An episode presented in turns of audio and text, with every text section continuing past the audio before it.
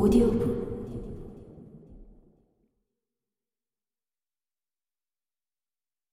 토라진 마음, 시위하는 마음. 정신이 마음이 원하는 일을 가로막고 있다고 하셨는데 어떻게 있었는지 딱히 떠오르질 않아요. 내가 이렇게까지 내 마음을 모르고 있었던 걸까? 뭘 원하는지 묻는데 왜 이리 아무 반응이 없는 걸까? 그건 사람마다 다르기 때문에 미나 씨의 마음을 내가 알긴 힘들어요. 다만 예를 들면 이런 거예요. 영화를 보거나 가구를 만들거나 등산을 하거나 다이빙을 하거나 요리를 하거나 낚시를 하는 아까 말했듯 사회적 성취와는 관계없이 좋아하는 것들이요. 어떤 일을 할 때 신나고 가슴이 뛰는가에 따라 다를 텐데 지금 미나 씨의 마음이 말하기를 거부하기 때문에 알 수가 없을 거예요. 저는 이런 상황이 하나도 이상할 게 없다고 생각돼요. 말할 기회를 주지 않고 오랜 시간 혼자 내버려둔 아이가 쉽게 입을 열지 않는 건 당연하니까요.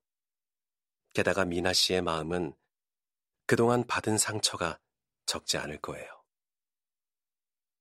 아까 얘기해 주신 걸 보면 대중 앞에 서고 틈이 나면 사회 공헌 활동을 해왔고 인생 학교를 운영하며 많은 사람의 고민을 듣고 위로하는 일을 해오셨는데 그건 마음의 관점에서 보면 잔인한 일일 수 있거든요.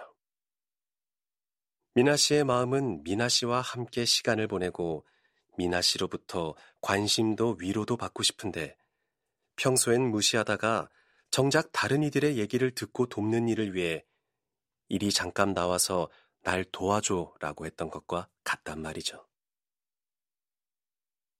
커리어적으로 많은 일을 이루는 사이 사회적 성취와는 아무 상관없이 다른 이들을 돕는 것과는 별도로 자기만의 즐거움을 위해 뭘 했나요?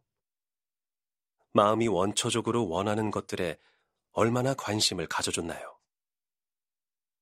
정신이 해야 한다고 명령하는 일이 아닌 마음이 하고 싶어 하는 일을 들어주고 따라준 적이 몇 번이나 있었냐는 얘기죠.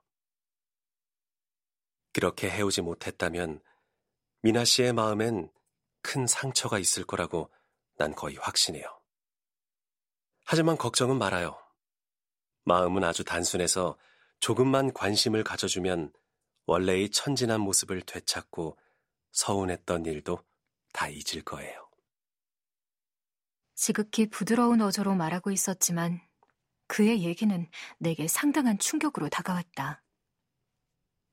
내가 나에게 상처를 주고 살았다고? 꿈에도 생각지 못한 일이다. 혼란스러웠다.